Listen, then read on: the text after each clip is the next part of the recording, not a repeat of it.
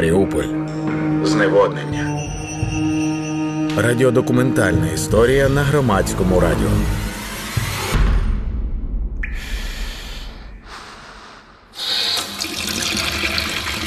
дев'ятнадцяте березня дві тисячі двадцять другого року. Зранку подзвонив Ге. Сказав, що їжі немає. Води немає вже кілька днів. Вони не знають, що робити. Зв'язок знову зник, ми не договорили. Не знаю, яким дивом він взагалі додзвонився. Господи, як же страшно. Люди у двадцять першому столітті сидять без води. Дзвонила його брату, який не у Маріуполі, дізнатись точно, в якому саме підвалі Ге із родичами. Він не знав.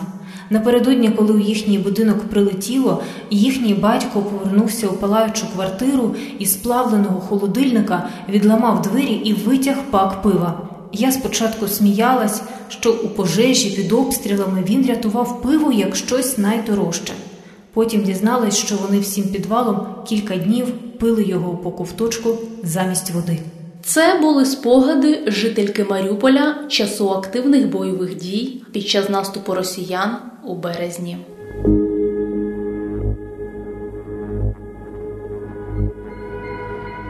Вітаю! Мене звати Ганна Прокопенко. Це подкаст «Маріуполь. Зневоднення». Ми говоримо про водопостачання у Маріуполі під час війни.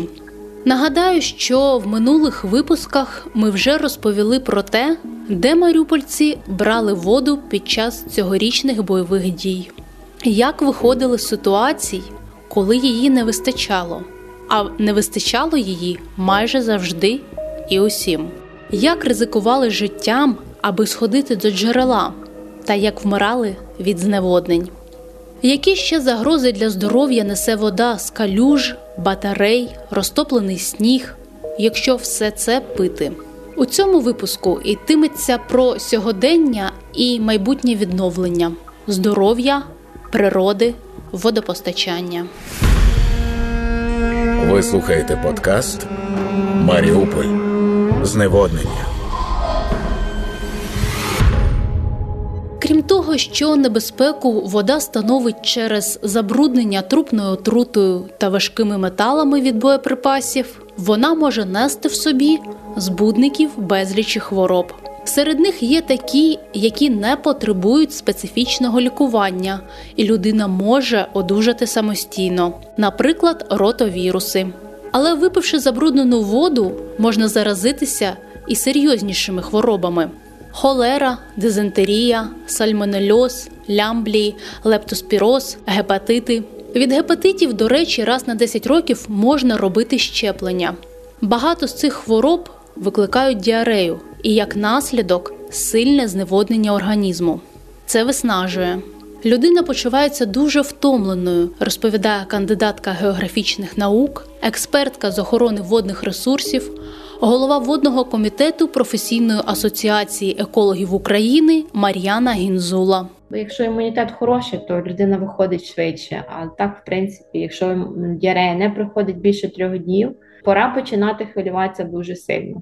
Зневоднення, яке потребує вживання ще більшої води. Тут треба йти по самопочуттю. Як ви себе почуваєте? Якщо ситуація погіршується, людина втомлюється, їй стає все гірше і гірше. Я думаю, другий день він такий кризовий. Якщо ми другий день і ми почуваємося дуже погано, ну, звісно, краще вживати все, що наявне. Ну, але я би рекомендувала починати з сорбентів. Ну, сорбентами можна себе підтягнути. Принаймні, вони хоча б там щось витягнуть. Так? І тут єдиний момент, що якщо ми маємо підозру, що це від води, от тут складний момент, не почати її вживати в ще більшій кількості, ту саму воду. Тут треба буде подбати про інше джерело. Ви слухаєте подкаст «Маріуполь. Зневоднення». За даними міськради Маріуполя, у місті зараз залишаються близько сто двадцять тисяч людей. Доступ до води має невеликий відсоток місцевих. Частково окупанти відновили централізоване водопостачання. Робити це почали влітку.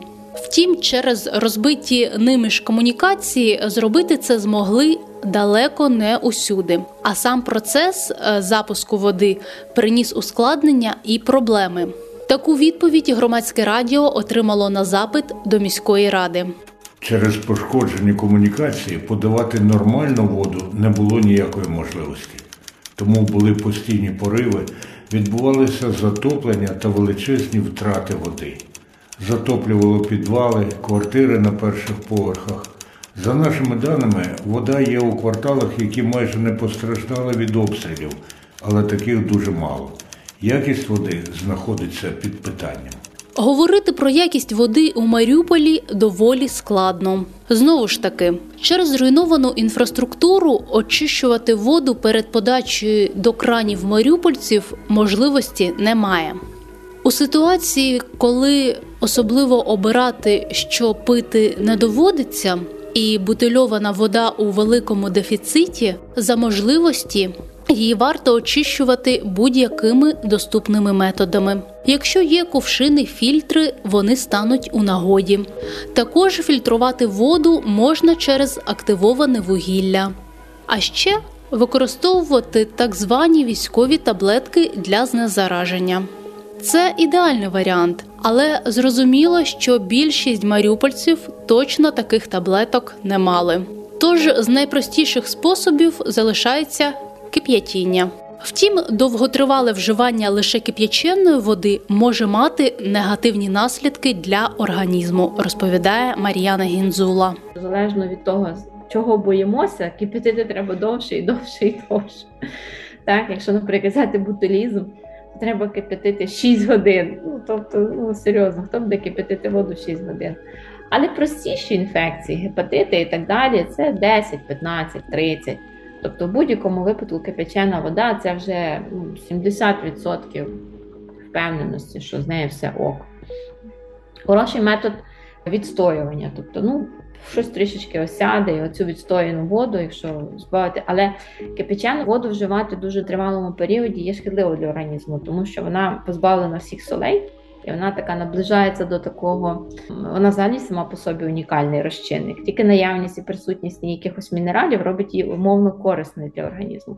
А якщо всі мінерали забрати, вона починає їх всотувати, ну тобто як абсорбує, і вона починає витягувати мінерали з тіла. Класний варіант, якщо ми беремо кип'ячену воду і до неї будемо додавати, наприклад, мінеральну, наприклад, там на літру сто мілілітрів. Ну це прям супер. Ну ми говоримо як по суті про хімічний напій, так? Якщо говорячи так. Е, ще один хороший момент, можна додавати йод, можна додавати ще інші такі всякі розчини, агресивні. Ці поради можуть стати у нагоді не лише маріупольцям, а й жителям інших регіонів, де тривають бої. У разі, якщо людина виїхала на відносно безпечну територію, варто за можливості подбати про здоров'я після пережитого. Шалених не лише психологічних, а й фізичних навантажень. Якщо відбувається якась складна ситуація, варто покидати цю територію, але кожен рішення це приймає сам. Якщо, я знову ж кажу, ситуація критична, ви перебуваєте на межі виживання, ну про які поради можна говорити? Виживаєте все тим, що для вас доступне. І так далі по списку рухаємося. Якщо ви виїхали і маєте можливість, ідете, робите вакцинацію, здаєте повний аналіз крові, перевіряєте своє здоров'я, щоб зафіксувати, чи є якісь, можливо, вже наслідки ви понесли від того, що ви пережили. Ви слухаєте подкаст «Маріуполь. Зневоднення». За даними Маріупольської міськради, під час бойових дій були пошкоджені половина з двадцяти двох насосних станцій, а також більшість трансформаторних станцій. Загалом у місті дев'яносто відсотків інфраструктури мають ті чи інші пошкодження. Усі каналізаційні станції були затоплені, а отже були в неробочому стані. Наразі вони так і не працюють. Ключовий колектор на вулиці Митрополитській обвалений. Оцінити рівень пошкоджень мереж водопостачання неможливо, оскільки це підземні комунікації. Але є чітке розуміння про масштаб руйнації, що це понад п'ятдесят відсотків, тобто понад чотириста вісімдесят кілометрів мережі. Така ж ситуація склалася з котельнями та газовими магістралями. У місті майже всі шістдесят шість котелень мали пошкодження внаслідок російських обстрілів. Деякі знищені повністю, Лише ремонт однієї котельні займає близько року. Зруйновано також п'ятдесят-сімдесят відсотків газових магістралей. У дві тисячі двадцятому році у Маріуполі розпочали проєкт побудови водоочисного заводу та модернізації системи водопостачання міста, аби покращити якість води з кранів. Тому що через високу жорсткість вона була фактично технічною. На реалізацію проєкту французькі партнери виділили шістдесят чотири мільйони євро. Втім, побудувати водоочисний завод тут не встигли. Тепер у міськраді підраховують витрати на майбутнє відновлення водопровідних комунікацій. шість-сім місяців необхідно буде витратити на складання проєктної документації. два-три роки знадобиться для відновлення усіх водопровідних мереж, каналізаційних та насосних станцій.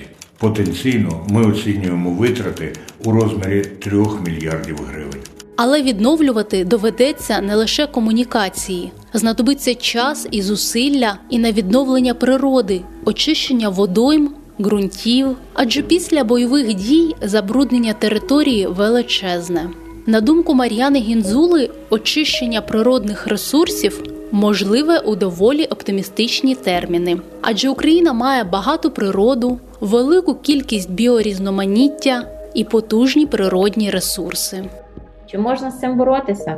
Так, це можливо. Це хороша така програма десять-двадцять років, успішних кроків, послідовної такої політики. Цю ситуацію можна витягнути. Насправді довкілля справляється з грандіозними викликами. Я навіть вбачаю в тому плюс, який, знаєте, божий слід в тому, що дуже багато людей виїхали. Попри те, що багато хто там заздрить і там все те, знаєте, насправді менше людей і більше повітря, якщо так говорячи. Кількість ресурсу і навантаження, вона зменшується. І це великий плюс. Чим менше людей, тим швидше природа відновлюється. Якщо все буде добре, то ми будемо говорити про роки якісь і так далі. Коли все буде трішечки гірше, ну, будемо говорити про довше. Тетяна Жук пережила бомбардування Маріуполя, і їй вдалося виїхати з міста. І зараз вона розповідає, що маріупольський досвід змінив її ставлення до води. Зараз я не роблю запаси, хоча слідувала б. Просто я відчуваю, що якщо почати це зараз робити, це не те, щоб життя мене ні в чому, нічому не навчило. Це скоріше небажання знову повертати ті відчуття тривоги, які я відчувала, коли там доводилося ходити за водою і нести її, ну, збирати її якось і так далі. Але я роздумую над тим, як це краще зробити, щоб, ну, уникнути як, якихось неприємних ситуацій. Просто, ну, в чому проблема? По-перше, у моїй нинішній квартирі немає Нема ванни, нема такого великого надійного е, місця, це просто душова кабіна. Намагаюся не панікувати, але я думаю про те, щоб купити велику цистерну, як в офісних кулерах там стоїть, там, або може не одну, якусь кегу, може там щось таке, е, для того, щоб запастися водою. От, ну, в принципі, готова перейти там, як у разі чого, до екстремальних умов, до екстремального режиму економії. Маріуполь так навчив, загартував, тому то відключення води – це не найстрашніше, що може статися. Маріуполь дійсно загартував усіх, хто зміг витримати ті умови, в яких опинилось півмільйонне місто. Маріуполець – це тепер окремий вид суперсили. І насправді зовсім не хотілося б, щоб ці поради про виживання в екстремальних умовах, про очищення води з калюж, новини про смерті від зневоднення ще були актуальними хоча б комусь з українців. Але, як то кажуть, віримо в краще, але готуємось до гіршого.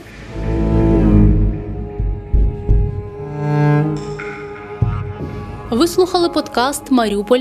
Зневоднення». При мікрофоні працювала Ганна Прокопенко. Маріуполь. Зневоднення. Розповідаємо про екологічну катастрофу, створену російськими окупантами. Цей подкаст було підготовлено в межах проєкту «Зниження ризиків стихійних лих у постраждалих від конфлікту районах України», що імплементується Агентством з технічної співпраці та розвитку ей сі тед, ініціативи ай ем пакт та благодійного фонду «Право на захист» за підтримки Швейцарії.